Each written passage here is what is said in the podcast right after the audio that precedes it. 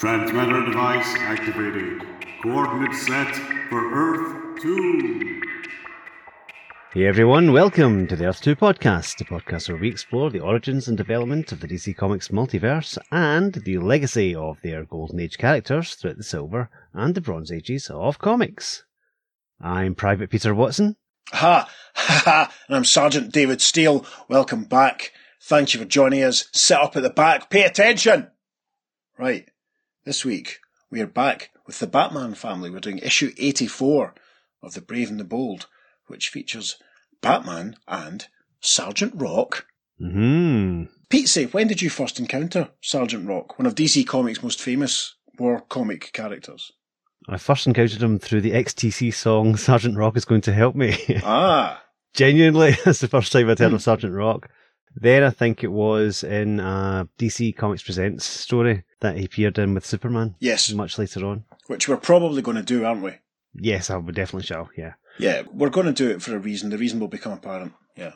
Yeah, no, then I found the Brave and Bold appearances after that. But what about yourself? Well, I remember seeing him on the spinner rack in the paper shop across the road from my grandparents in Johnsonville. The superhero comics, like Super Friends and The Flash and the Justice League, tended to be at the top, and it would feed down towards The Unexpected and Jonah Hex, and a guy I always knew as the Uncon Soldier.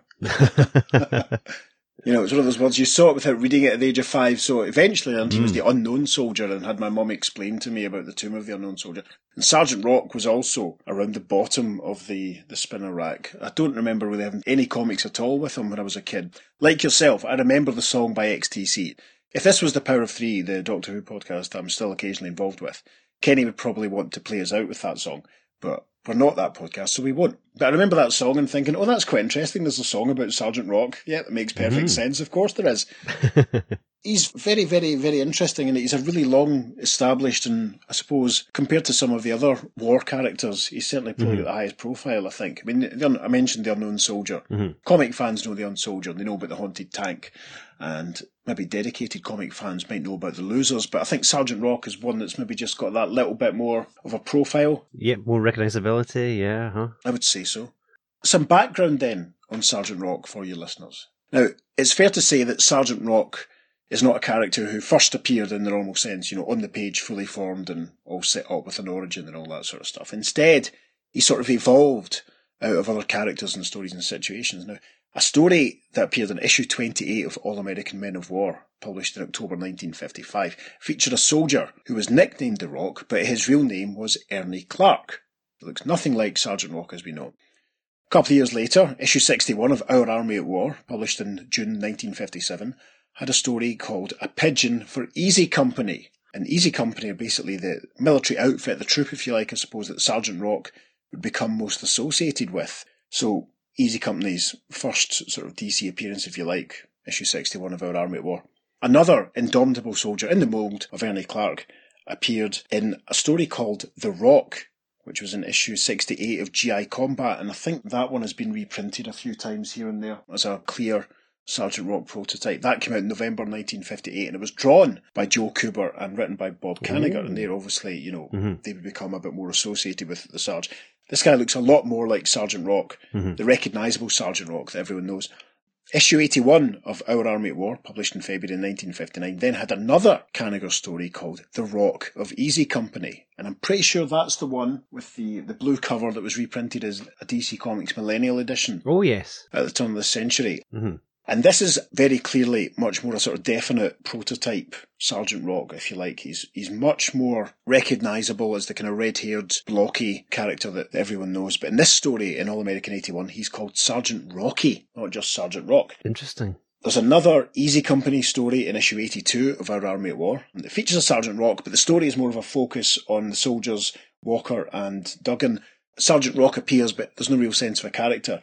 But then in issue 83, published on the 2nd of April 1959, is the story that Robert Kanigher himself describes as the first proper Sergeant Rock story. And I think if you were to look at that, you would agree. It's fair to say that this is the properly recognisable Sergeant Rock that ran for a long time. The magazine Our Army at War was renamed Sergeant Rock in issue 302, which was published in December 76. And the Sergeant Rock comic then continued all the way up until issue 422 in 1988. quite a long published history, so really properly first appearing in 1959 and B&B 84, which we're doing today, was published on the 22nd of April 1969. So Rock has been around for about 10 years at this point. Mm-hmm. So although he's not technically a Golden Age character, his exploits were during World War II, which is, of course, the Golden Age of comics. Yes. But there's an interesting multiversal aspect to his appearances with Batman, especially in The Brave and the Bold, that we'll be covering as we go through the rest of the episodes. Yes, I mean, this is what I alluded to when I said that there's a reason why we're going to do DC Comics Presents issue 9 or 10, whichever one it is that Sergeant Rock turns up in, because as Pete says, although Sergeant Rock didn't appear during World War II, he is rooted in World War II. You know, Kanigher asserts, and I'm told it's the letters page of issue 374 of Sergeant Rock, that the final bullet that was fired in World War II killed Sergeant Rock. But then, obviously, we're doing this issue Brave and Bold, which, as you will see, that couldn't really have been the case. So ultimately, the reason we're doing these stories is because Rock is anchored to World War II, and that's when the period in the Golden Age when most of the DC Comics Golden Age superheroes were active. And we're going to explore, via the Brave and Bold stories, his relationship with Batman within those stories, and the contradictions and the implications and all of that stuff that each one of these throws up. It's going to be very messy. It's going to be very, very interesting, though. But a lot of fun. I can't wait, quite frankly, yes. So, do you want to tell everyone about the cover to B&B issue 84? I would be delighted. It has a yellow banner at the top saying The Brave and Bold presents Batman and Sergeant Rock. And then we have Batman in the classic holding the corpse image that we have from Crisis on Infinite Earth 7, from that issue of X-Men. Basically that classic look. Robin dies at dawn. Many, many others, yes. Jinx, show me a Fanta. It's basically Batman standing looking pained as he's holding what appears to be the lifeless body of Sergeant Rock, and the rest of Easy Company's corpses, it appears, are strewn around him. It's an incredibly iconic cover. Indeed. At the bottom, there is a big caption that says, "Is this the end of Easy Company? And is Batman to blame?" And there's a small signature in the bottom left-hand corner. David, what does that say there? It says Neal Adams. And by my count, it's the 14th Neal Adams cover we've had, and this is the first episode we've recorded since the sad death of Neal Adams, just a couple of weeks ago, though. That's true, yes. And, of course, we lost George Perez a week or two later. It's very, very sad. You know, I'm going to stick my neck out and say that I think Neal is he my favourite comic artist of all time? I think he might be. And this story's drawn by him, which is nice to sort of savour and relish, and we know from when we did the issues of The Spectre that Neal was involved in, that we're both big fans of him and stuff, so... Mm-hmm, absolutely. Without wanting to sound too trite or corny, we're going to dedicate this episode to his memory. So thank you, Neal. Indeed, yes. This one's for you, for all the stories and everything you gave us. So much appreciated. Now, the cover was actually homaged again by Neal himself on the cover of issue 49 of the New 52 run of Action Comics, cover dated April 2016, because DC Comics did a month of Neal Adams variant covers where Neal homaged his own famous iconic images. This one recreates the pose on the cover of issue 84 from B&B, but instead of Batman and Sergeant Rock, it's Superman and Supergirl. So obviously that has more spoilers, connotations with the famous cover to Crisis on Infinite Earths issue 7, so we'll post that homage cover, obviously, on the socials, so keep your eyes peeled for that one. Yes. Before we start the story, listeners, we should point out on the cover, Batman is standing, and it's a very Silver Age Batman. Legs akimbo, blue cape billowing, but significantly, he has his chest logo of the bat symbol surrounded by the yellow oval. Just bear that in mind, because that is generally held to be the symbol for the Batman of Earth 1. As we get into the story properly, that becomes contentious. So let's see how we got on. So this story is actually narrated by Batman, which is a lot of fun. So Pete's going to do all of the narration in his best Adam West, which is going to be amazing. We start with an opening page, where the full-length figure of Batman standing and his cape billowing around, and the first panel of action takes place within the shadows of his billowing cape. It's very, very effective. But Batman starts us off by saying, "This is Batman. I usually let others tell you my stories, but this one's a little special.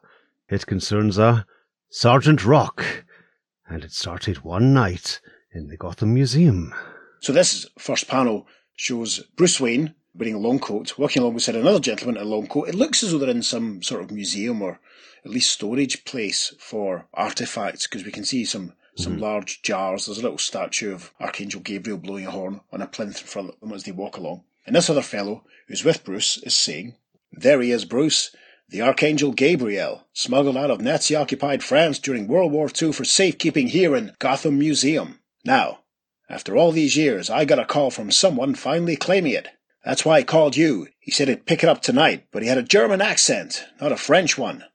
As a museum curator, I'm paid to be suspicious. A German accent, eh, Wyatt? It figures. If he shows up, don't let him have it, because the real Archangel's clock's still in France. This thing's a fake. In this second panel of page one, we can see lurking in the shadows a figure with close-cropped hair, with a pistol held up to the side of his face. And this figure is watching and thinking. This Luger is no fake. And with those words, you have ensured your own deaths. Wyatt replies to Bruce. Did you hear a noise back there? We turn to page two, and there's a nice little arrangement of panels here, as each panel has a sort of rippled effect as if it's formed out of smoke. So panel one, then, of this little sequence. Close shot of the Archangel Gabriel blowing his horn, and there's a thwack sound effect as something drops down and strikes Wyatt. Bruce Wayne turns and looks, moves forward, goes to see if he's okay. And in the next panel, a hand bearing a pistol looms into view. Bruce says, "Wyatt! Something struck him. He's hurt badly." He looks up, sees the gun pointing at him, and the man bearing the gun says, "Jawohl, but not as badly as you will be if you don't cooperate." Bruce is appalled. He cries, "You! It can't be you! Von Stauffen!" "You Schwein! You know me? A pity! It is that knowledge that you will take to your grave." We then get a close-up of Batman. This is so Neal Adams it hurts. As his narration continues, "They say when a man is about to die, his whole life flashes before him, but my life has been more crowded than most. One part, one untold chapter, which began with the wail of sirens in wartime London, came to me in my case file labelled The Angel, the Rock, and the Cowl." Fantastic. So this little spread across pages 2 and 3 is rounded out with another rippled panel which shows London. At the height of the Blitz, there's an air raid going on. We can see burning buildings, searchlights, splitting the sky, the cry of sirens, the big wheeew. Down at street level, we can see a motor car with its headlights beaming, and a man on the pavement cries, "You blooming young idiot! Turn off those lights, there's a raid on!" And the man inside the car says, "Is there? Next you'll tell me there's a war on, friend." As he's getting out of this car, the Englishman who's there punches him out, crying, "You playboy slacker!" Bruce gets to his feet in the next panel, rubbing his jaw, and he says, "Is that a nice way to greet an old student, Digby?" "Bruce? Bruce Wayne? Jove! What are you doing here?" "Enjoying the sights of wartime London until you belted me, Dig. Come on, let's find cover."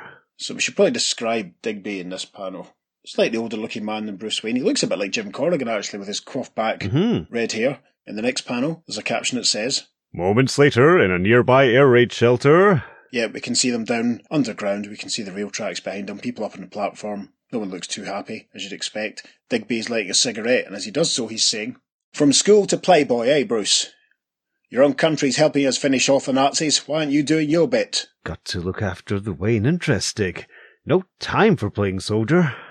And then the final panel of page 3 is a shot of Bruce Wayne looking very moody as he thinks, "Can't tell him that as Batman I'm working for Uncle Sam tracking down war saboteurs, and that I'm here observing British methods using my Wayne identity as a cover. But I sure wish I could change that look in his eye." Yes, Digby probably looks a bit disapproving. Now, this is where we have to kind of stake our colours to the mast immediately here. This story is set during World War II. Bruce Wayne is present as an adult and working as Batman, so this is essentially an adventure of the Golden Age Batman.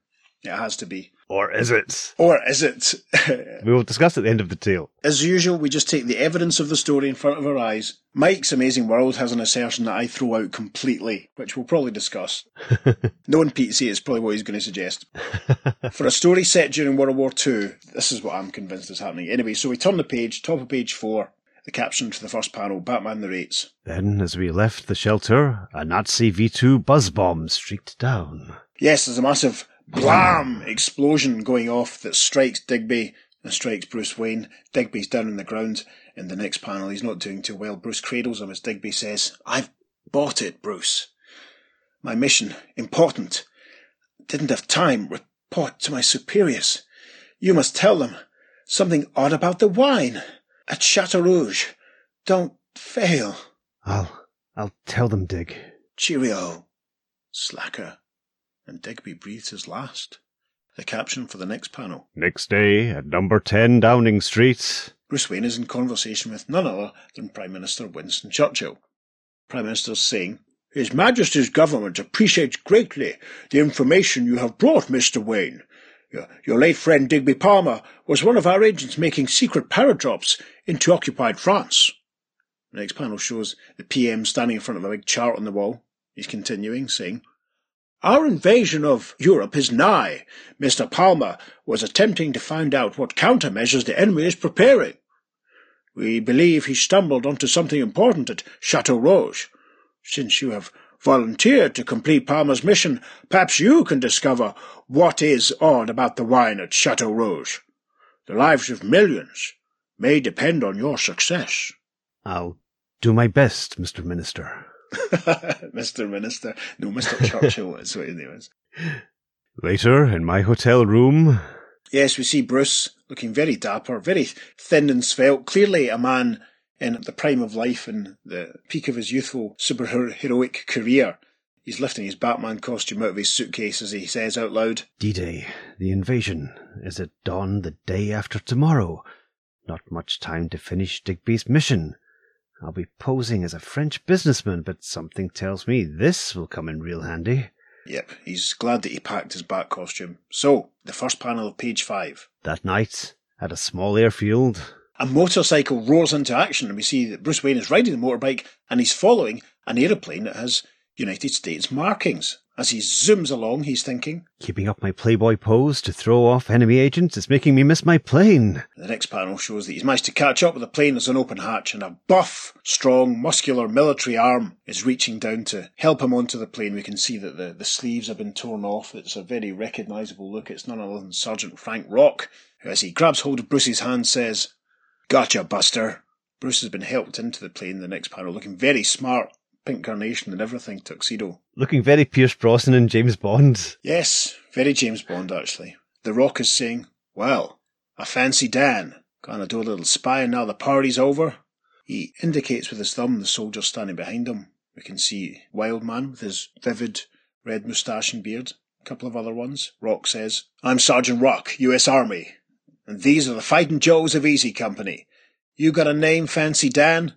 Why, here. Pimpernel. Jack Pimpernel.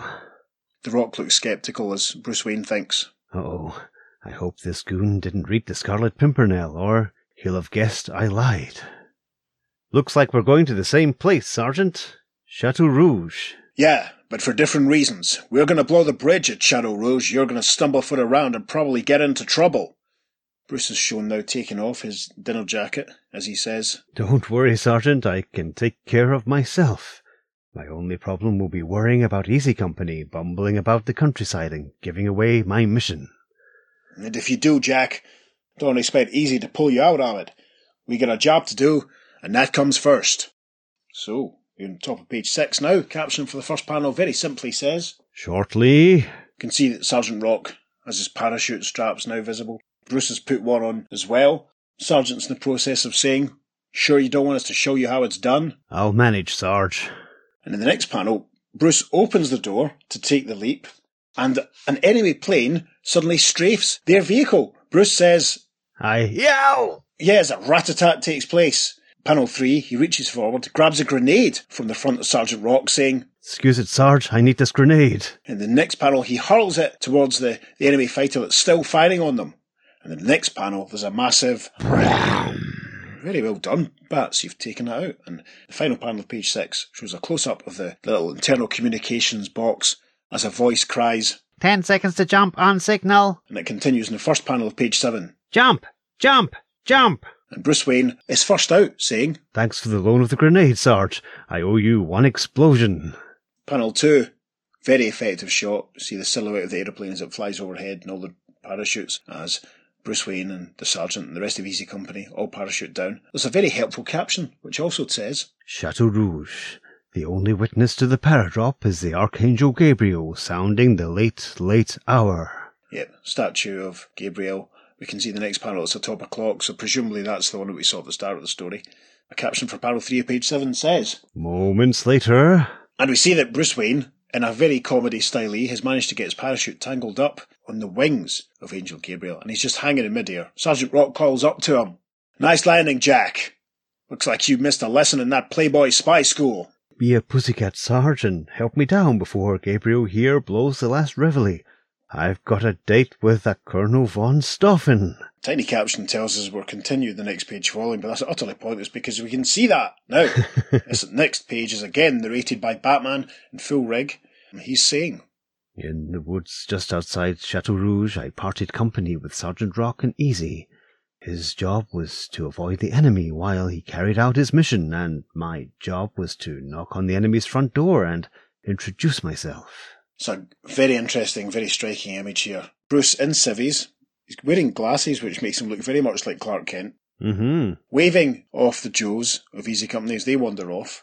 And in the background, there's what looks like a very large house or castle. It's the chateau, which in turn, obviously, take a drink, has a full moon looming behind it. Mm-hmm. And as Bats and the Rock and his guys take their leave from each other, Bruce Wayne cries, "If we meet again, call me Monsieur Le Duc."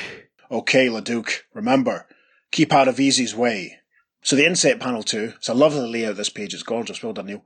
We can see the trappings of the Third Reich, there's a large swastika banner hanging on the wall behind Bruce Wayne, and in the foreground, polishing his monocle, is a certain angry German officer who's in the process of saying, "So, you're a wine merchant, interested in buying the chateau wine, yeah?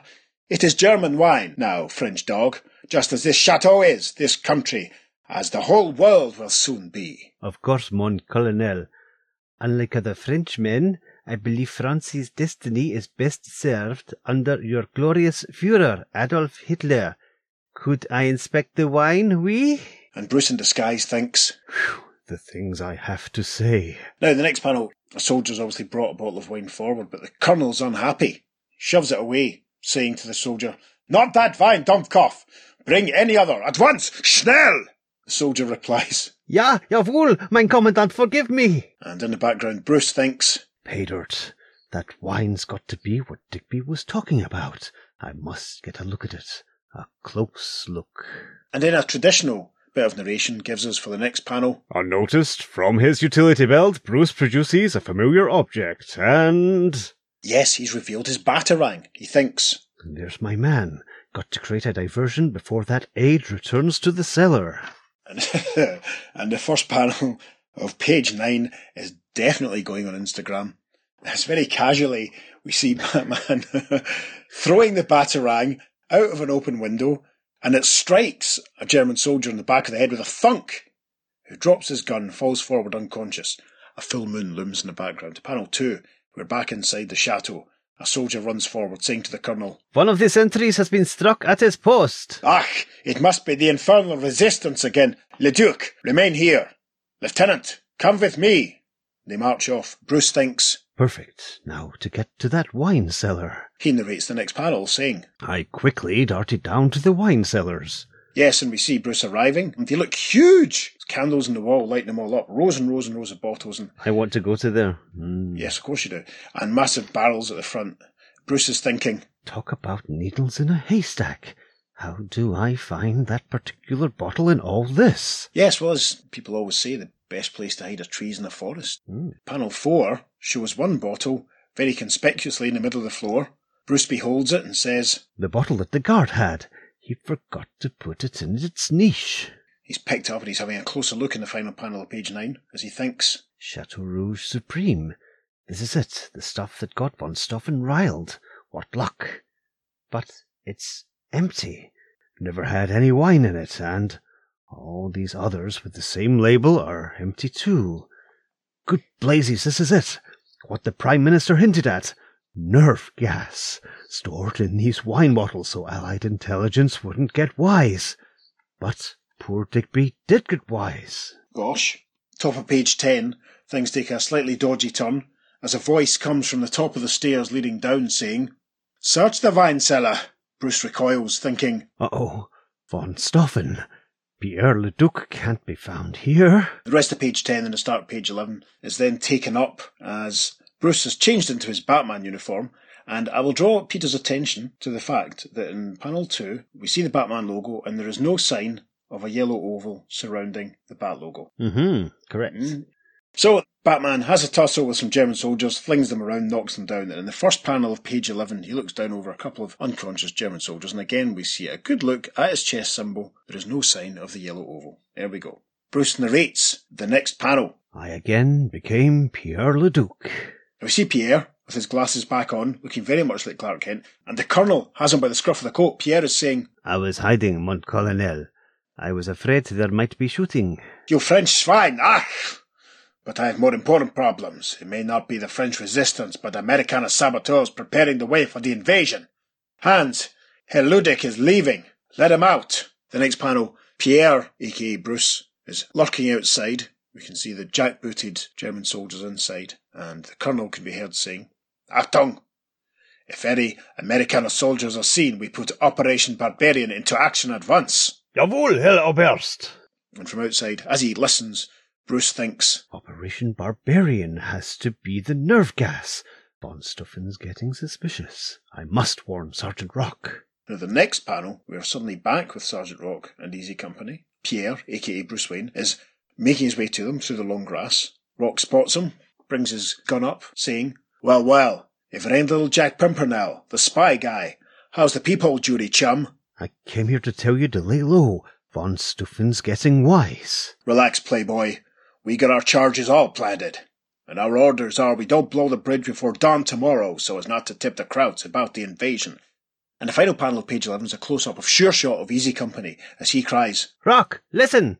Plenty enemy palefaces highballing our way! First panel of page 12 is an aerial shot showing German troops manoeuvring and driving towards the bridge.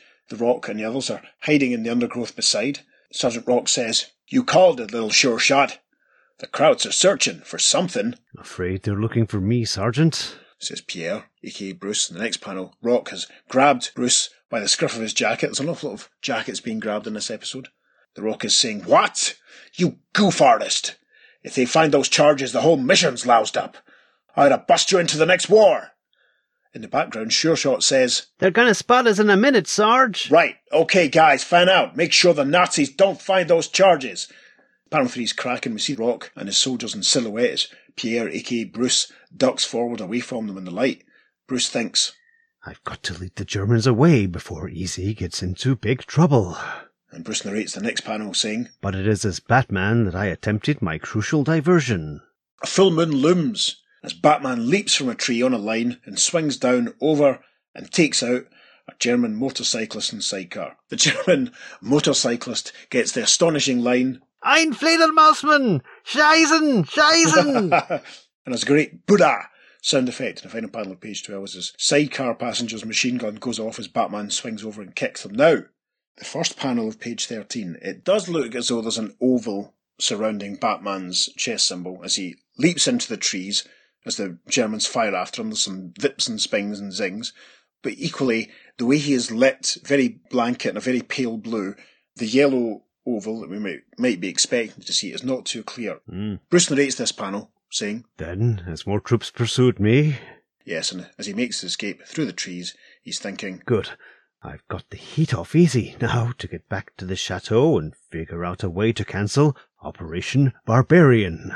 Batman's caption for panel 2 says, But as I ran across the village rooftops... We see Batman arriving at the town square. We can see the Gabriel statue with the clock. It appears to be 6:15. We can see some German soldiers forming a firing squad and pointing at presumably some local lads. Batman up on the roof thinks, Blazes! French hostages about to be executed. He continues narrating the next panel. Desperate as this mission was, I had to do something to stop the execution. As he leaps forward towards the Gabriel Angel statue. From down on the ground, one of the German officers cries, Fledermausmann! Scheißen! Yes, and they'll fire at him. Bats ducks behind the statue, saying, I need you for cover, Gabe. I'm not bulletproof yet. And one way to do it is with my batarang. Next panel's fantastic, with a zip and a crack and a whack and a pock. The hurtled batarang strikes the hands of the German soldiers and fire on them. One of them says, Himmel! Another one says, Was ist los? Yes, and their guns are knocked from their hands. In the final panel of page 13, in silhouette, Batman leaps down and punches them all out. Very, very effective. I kind of want to put every panel of this page up on the socials, but we'll see. So, We arrive at the top of page 14. Batman is talking to the Frenchman from the square. There's a chap with a hat who looks very much like the guy who plays Bucky in the MCU, it must be said. A couple of other chaps who look just like generic Neal Adams punters, and one of them says, "Merci, Monsieur Bathomme, merci," Batman says. "Why were they trying to execute you?" "The devil Von Staufen's orders, because we would not give up our gold and money." One of the other Frenchmen echoes this, saying, "We, he has stripped the people of Chateau Rouge of all their gold, coins, jewellery, all valuables." "That's another crime he'll answer for after the liberation. Now, return to your homes, messieurs." Yes, and at this point the Archangel Gabriel statue blows a little ta-ta-ta. There must be some timing mechanism with the clock, I'm guessing. Batman hears this and thinks, "Old Gabriel's reminding me I've got to get rid of that nerve gas somehow before D-Day dawns." The caption for the next panel then says, "Meantime, in the cellars of the chateau..." Yes, two members of Easy Company, Wildman, the aforementioned red-haired fellow, and Bulldozer, who's just a really big lad. They're exploring. Found all the bottles of wine. Wildman, he's saying, "Bulldozer, Rock would boil us in our own mess kits if he knew we came this far upstream." "Relax, wild man. We're due to blow the bridge till dawn. Hey, look, Chateau Rouge Supreme. My uncle's favourite wine. He'd love a bottle." And in the next panel, Bulldozer's making a grab for a bottle, but then we hear click, click, click coming down the steps, and Wildman says, "Krauts, coming down the stairs. Quick, grab a bottle and bug out." So we arrive at the top of page 15. The caption for the first panel says, "Moments later, exiting the way they came." And we can see that there's a bar over some windows that's been filed and shoved to the side. And the two soldiers climb back out and go into the dinghy that they were in. And a couple of veep, veep sound effects as the bullets that are firing at them slip past into the water. And as they start paddling, a voice from up above cries, "Americanos!" And Wildman says, "We're spotted. Paddle, Bulldozer, paddle."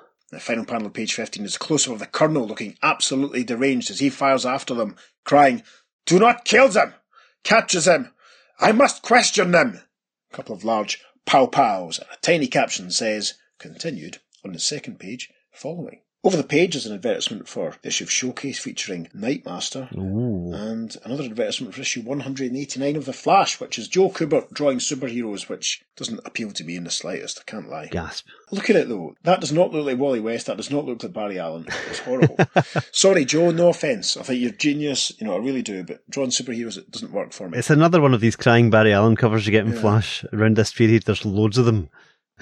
Come on Barry, cheer up goth. Right. Top of page 16, the first panel shows Batman running towards the chateau. You can see Wildman and Bulldozer in their little dinghy. We can see the drawbridge for the chateau is down and some soldiers running out from it. As he runs towards this situation, Batman is thinking, "Oh no, those two lunkheads have tipped Von Stauffen for sure that Easy's around.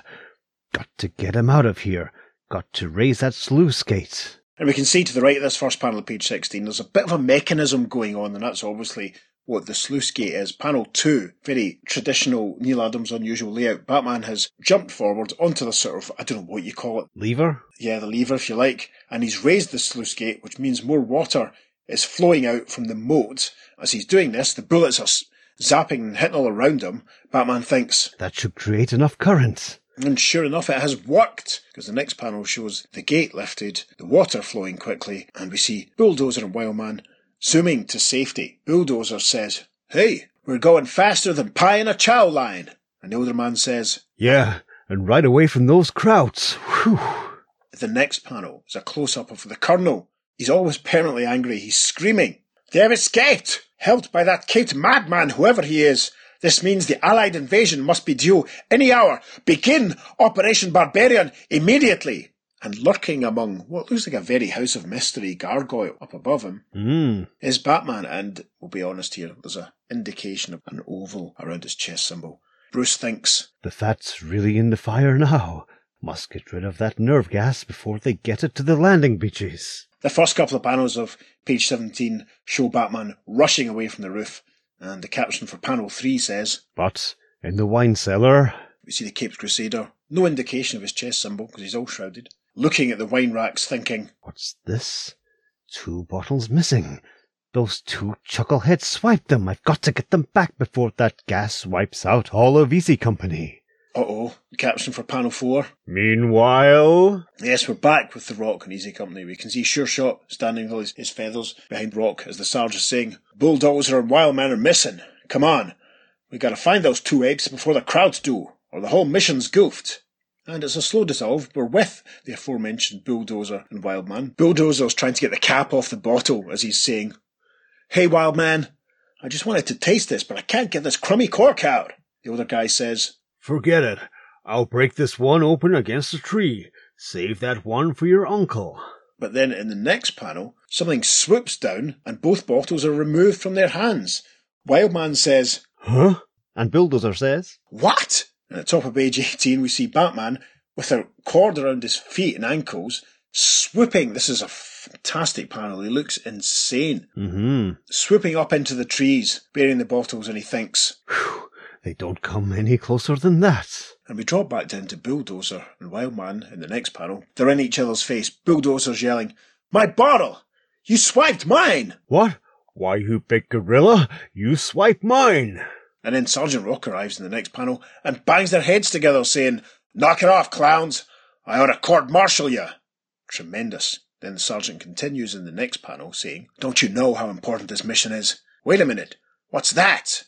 Bulldozer replies, saying, Tank, Sarge, coming this way.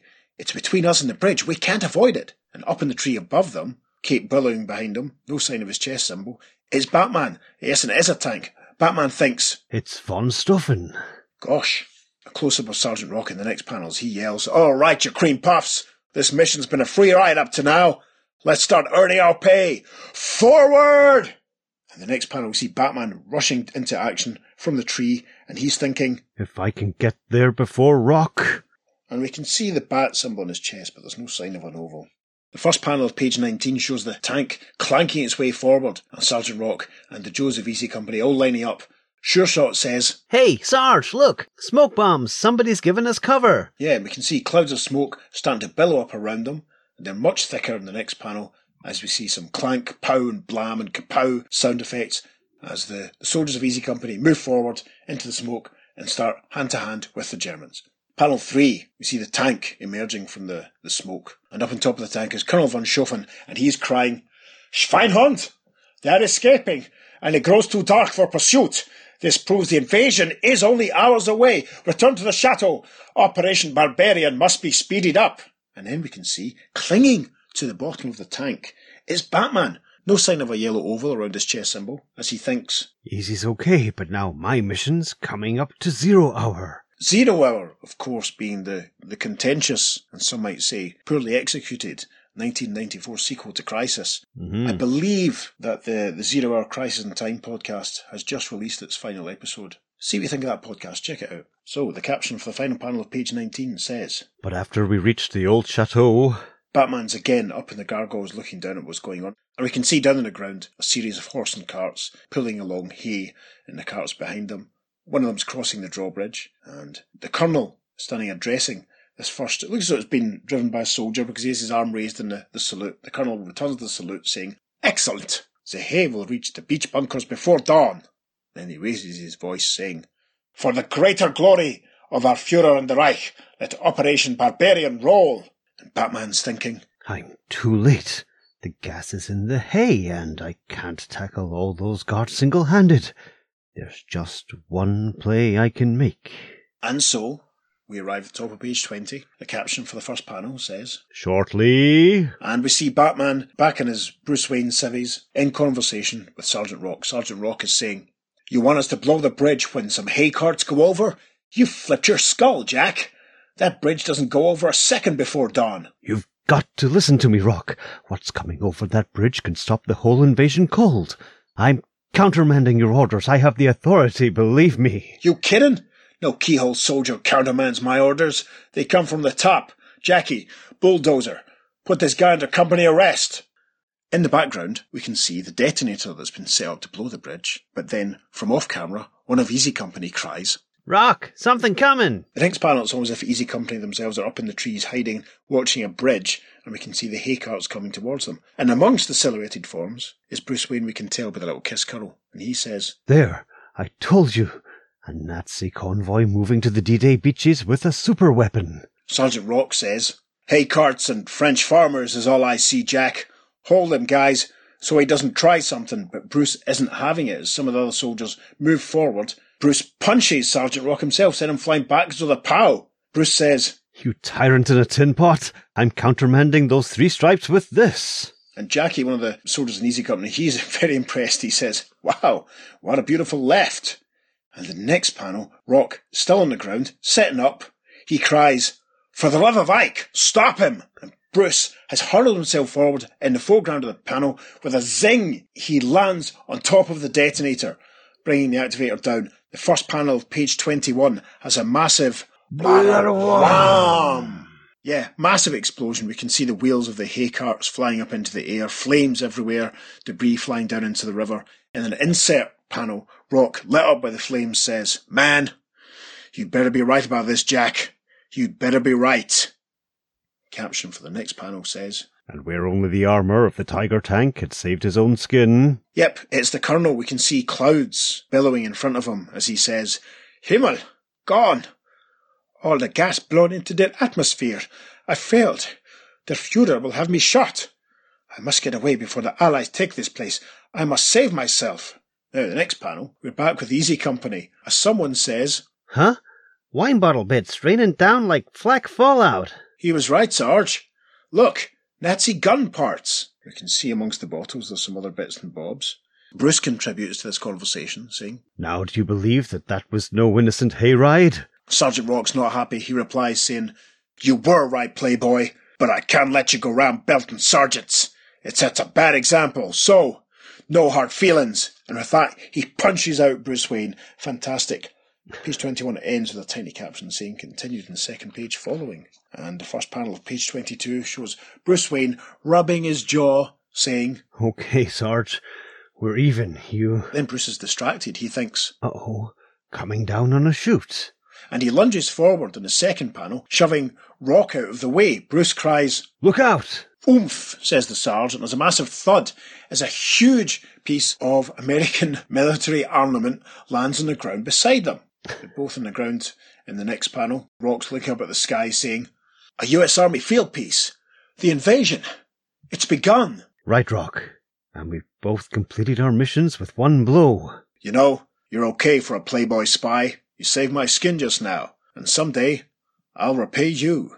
And then this panel ripples out as we return to the present day as Batman narrates, "It took barely an instant for all those memories to flood back to me, and in that instant Von Stauffen's gun did not waver 1 inch from my heart." Yes, we're back in the present day. Bruce standing, looking pained.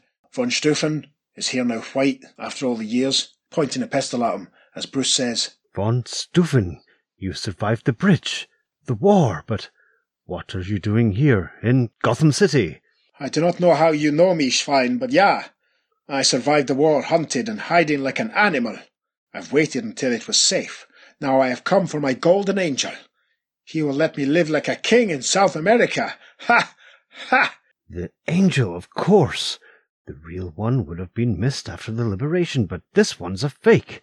Shipped out of France by you, and underneath that paint it's solid gold.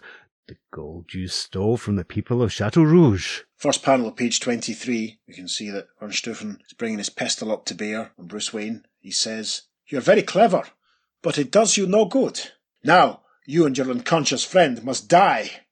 Bruce thinks, "I must stop him, make him pay for his crimes, but he's coiled around that trigger like a cobra. I haven't a chance." Caption for panel 2. But suddenly, a uniformed arm reaches forward, grabs Von Stauffen by the mouth and slams him back into the wall with a clong. And a voice belonging to this arm says, "Okay, Ratsy, the game's over." Bruce Wayne is astonished. He exclaims, "Sergeant Rock, I can't believe it." "Hiya, Jack, buddy. Long time no see." "But where in blazes did you pop from?" We can see it's Sergeant Rock here, wearing more of a dress uniform, looking older, his hair's gone white. The next panel shows Von Stauffen out for a count on the ground, as Sergeant Rock continues, "I'm flying from Europe on furlough when I see this son of the swastika in the next seat. I remember he's a wanted war criminal, so I follow him here." "What a fantastic lucky break for me, Rock. Another second and thanks." "Forget it, pal. You saved my hide back at Chateau Rouge. Now we're even." So, you're still in the Army? Sure. I'm a 30-year man. The Army's my home and Easy's my family. How about you? Still keyhole peeking? Why, yes, I'm a private investigator now, Rock.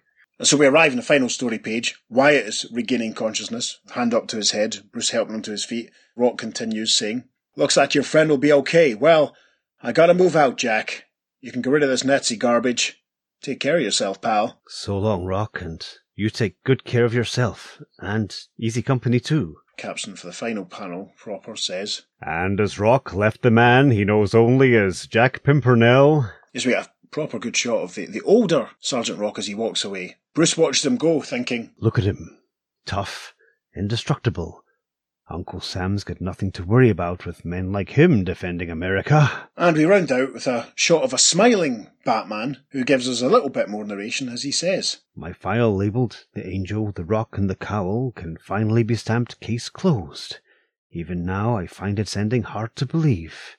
Thanks for letting me tell it to you personally." Oh, you're welcome, Bats. And a final non-Batman narrated caption says, "And as the call, they'll never top this one, goes echoing down the halls, we say, dear reader, this issue of B&B was just done to prepare you for our next phantasmagorical delight." Gosh. And although it doesn't say it, the end. Well, what'd you think of that then? That was very exciting. I really enjoyed that, yeah. It was. I loved it. Yes. I didn't pick up on it the first time I read it, but I love how the fact that at no point does the Batman reveal himself to Easy Company. No, always in the shadows, yes. Operates around and all that sort of stuff. I think that was a nice touch, because technically it is Batman and Sergeant Rock in the same story, and obviously there's nothing like what happens on the cover. No, definitely not. No. Takes place, which is tremendous. I'm very amused by that. Yeah. Maybe that's what might have happened if Batman hadn't been so effective. True. So, in some ways, it's a fairly generic running about spying story. I mean, there's some good humour with the soldiers and the wine cellar and stuff. Yeah. Do you echo my assertion that this is happening on Earth 2?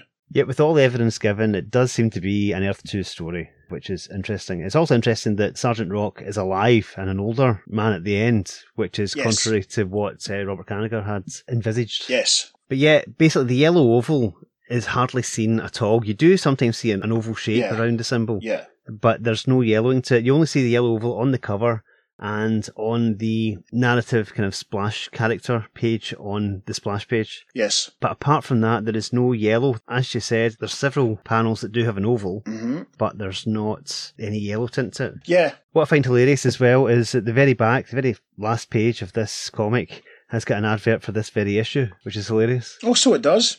I didn't realise that, yeah. So if you're reading this and you thought, that looks really good, I'll pick it up. Yeah. Because there's the letters page after the final, which is interesting because it's talking about the Flash and Creeper issues of Brave and the Bold that have been out recently. There's an advertisement for the giant issue 213 of Batman, and indeed around the page is the house ad for this very issue, which by now, listeners, you will have seen on the socials.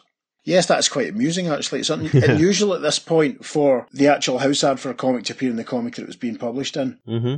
I just want to go back to what you said about Rock being alive after the war and how that wasn't what Kanigher had intended. Is it the case then that on Earth 1, Sergeant Rock died and the final bullet fired, and on Earth 2, he didn't? Could be. As I said at the top, we're doing all the Batman Sergeant Rock B&Bs because we want to try and figure out what the through line is, what the consistency is, and the relationship and dynamic and the positioning of both characters in these stories. So at this point, if we're both prepared to agree that this is a flashback to a World War II adventure for Bruce Wayne, that means that Brave and Bold issue 84 is the first appearance of the Earth 2 Batman in a proper story. So that's quite funny. The evidence seems to imply that, yes. Yeah. I mean, also at this point, we're saying that Frank Rock is a career-served soldier, as he said there, a 30-year man, who survived through World War II and is still involved in the services. So with all that in mind, we'll have to consider all that when we do the next Brave and Bold that Sergeant Rock is in, just in case things are hinted at or suggested being a little different. Now, there's one thing before we sort of move on from the slightly contentious aspect of it is the conceit of Earth B is something that arises eventually. Yeah. A suggestion that all of the stories in Brave and Bold take place on another Earth outside the normal, just because that then allows for all the inconsistencies and continuity errors and such like. But I think at the moment we can say this one is Earth 2. And I think I mentioned earlier on Mike's Amazing World, that fantastic website that's so useful, Mike asserts, based on the fact that the yellow oval is visible on the cover on page one, he asserts that it's the Earth 1 Batman who has time-travelled back via Professor What's-His-Face, the hypnotic time-traveller guy. Professor Carter Nichols, yes. Yes. I don't think we've encountered yet on the podcast, have we? We've not, no. I've read a couple of those stories, yeah. We might never see him, but you never know. And I don't agree with Mike on this assertion. You know, there's nothing to suggest that whatsoever. No, not at all. I mean, there's the Batman and Scalp Hunter issue, which features the Professor. That's correct, yeah. If the Professor had appeared, I wouldn't have minded. I've gone, right, well, this is clearly what's happening. But the fact that Batman at the beginning narrates it, that it flashes back to his youth in World War II, where he is also, this is for me. This is the original Cape Crusader for me. Yes. Yeah.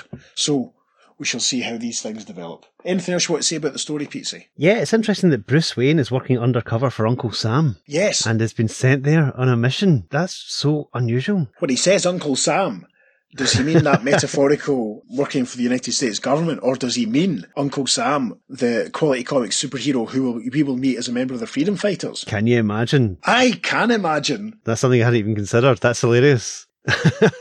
I think our Twitter pal, the multiverse historian, must have thought about that at some point. I'm sure he would agree with us that it's a real reference to Uncle Sam, the character. Excellent. Batman was a prototype freedom fighter. There you go. I like it. Before the original lineup. It would be after the original lineup, actually, by this point, because if we're in the thick of the war, you know, this is beyond the formation of the group that we see in All-Star Squadron way in the future. Yeah. Yeah, I like to think it meant the real Uncle Sam. I might have to conjure an image up with 3 action figures for this, I think. I'm also wondering, because of the setting of this, because it's actually firmly set just before and just during D-Day, I wonder if there are any other Sergeant Rock stories that are actually based around that time. Ooh. I'm sure Rich from the Weird Warriors podcast would be able to tell us that. That's very interesting. You know, I can't think off the top of my head. I do have a lot of war comics. I've got a massive run of Our Fighting Forces and The Losers and quite a lot of GI Combat and a reasonable amount of Sergeant Rocks, but I don't remember coming across a D-Day story before in any of them. So that's very interesting to bear in mind. As you say, maybe Max and Rich will have a better idea. Maybe they could tell us. If you're listening, guys, please let us know. Yes, please do.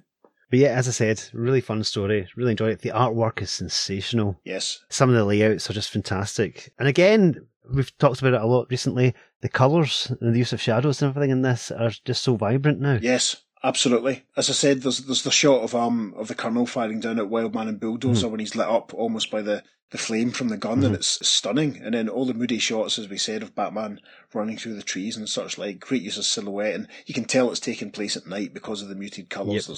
Again, because it's Neal Adams, there's great use of close-ups and stuff. It's brilliant. Indeed, yeah. He does a good Winston Churchill, it must be said. He does, actually, yes. He's great. And of course, because it's a Bob Kanigher story, it's just tons of fun. It's just, there's so much action and drama and twists.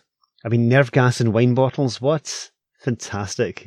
I know, that's brilliant, isn't it? Madness. Yeah. Love it. I know. Because people always talk about zany, but this was actually a really good sort of rollicking World War II adventure more than anything else. It wasn't too out there. It's almost kind of Mission Impossible-like, with Batman sneaking around as the actual soldiers are doing their soldiering. Yes. And he's basically setting up all the pieces and fixing things behind the scenes. It's really cool, yeah. Yeah, I mean, I think, as I said already, I love the fact that he didn't reveal himself to them and that they weren't aware that he was even there. That's sublime. That's one to bear in mind for the next time Batman and Sergeant Rock meet up.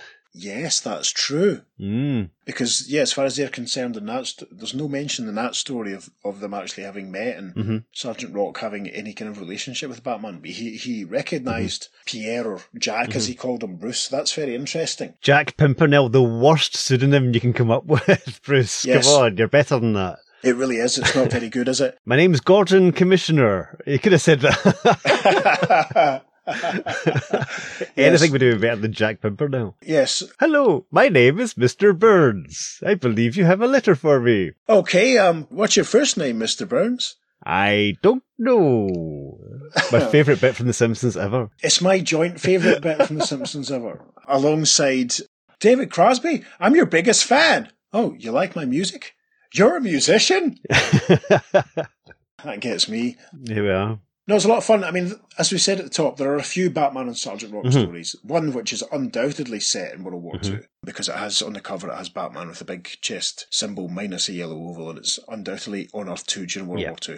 And there's a few other ones which feature the kind of older Sergeant Rock. So it will be interesting to see how they play out, and as Pete said, if they address the relationship. Yeah. It's going to be tons of fun. Shall we jump to the letters page then? Let's jump to the very sparse letters page, because there's not a lot to be said here. In fact, the whole concept of the Earths isn't even mentioned. Gosh. So skipping ahead to Brave and Bold issue 87, which is Batman and the new Wonder Woman team up, which is a lot of fun. Interesting. The first letter says, Dear Editor, Brave and Bold 84 was a sensational saga. I've never seen anything like The Angel, The Rock and The Cowl, but one thing disturbed me. Sergeant Rock and Colonel Von Stauffen were shown aging, but Bruce remained the same. What happened? And that's from Roger Case from Wabash, Indiana. And the editorial response says, Nothing happened unless your eyes deceived you. We intimated that Bruce had just graduated from college. That's true, I suppose, the conversation with Digby and all that. And Neal necessarily took special pains to depict a slimmer and more youthful Batman, basing him on the character as originally conceived by Bob Kane. See, that immediately is causing trouble. Yes. As far as it being the Earth 2 Batman. Mm-hmm.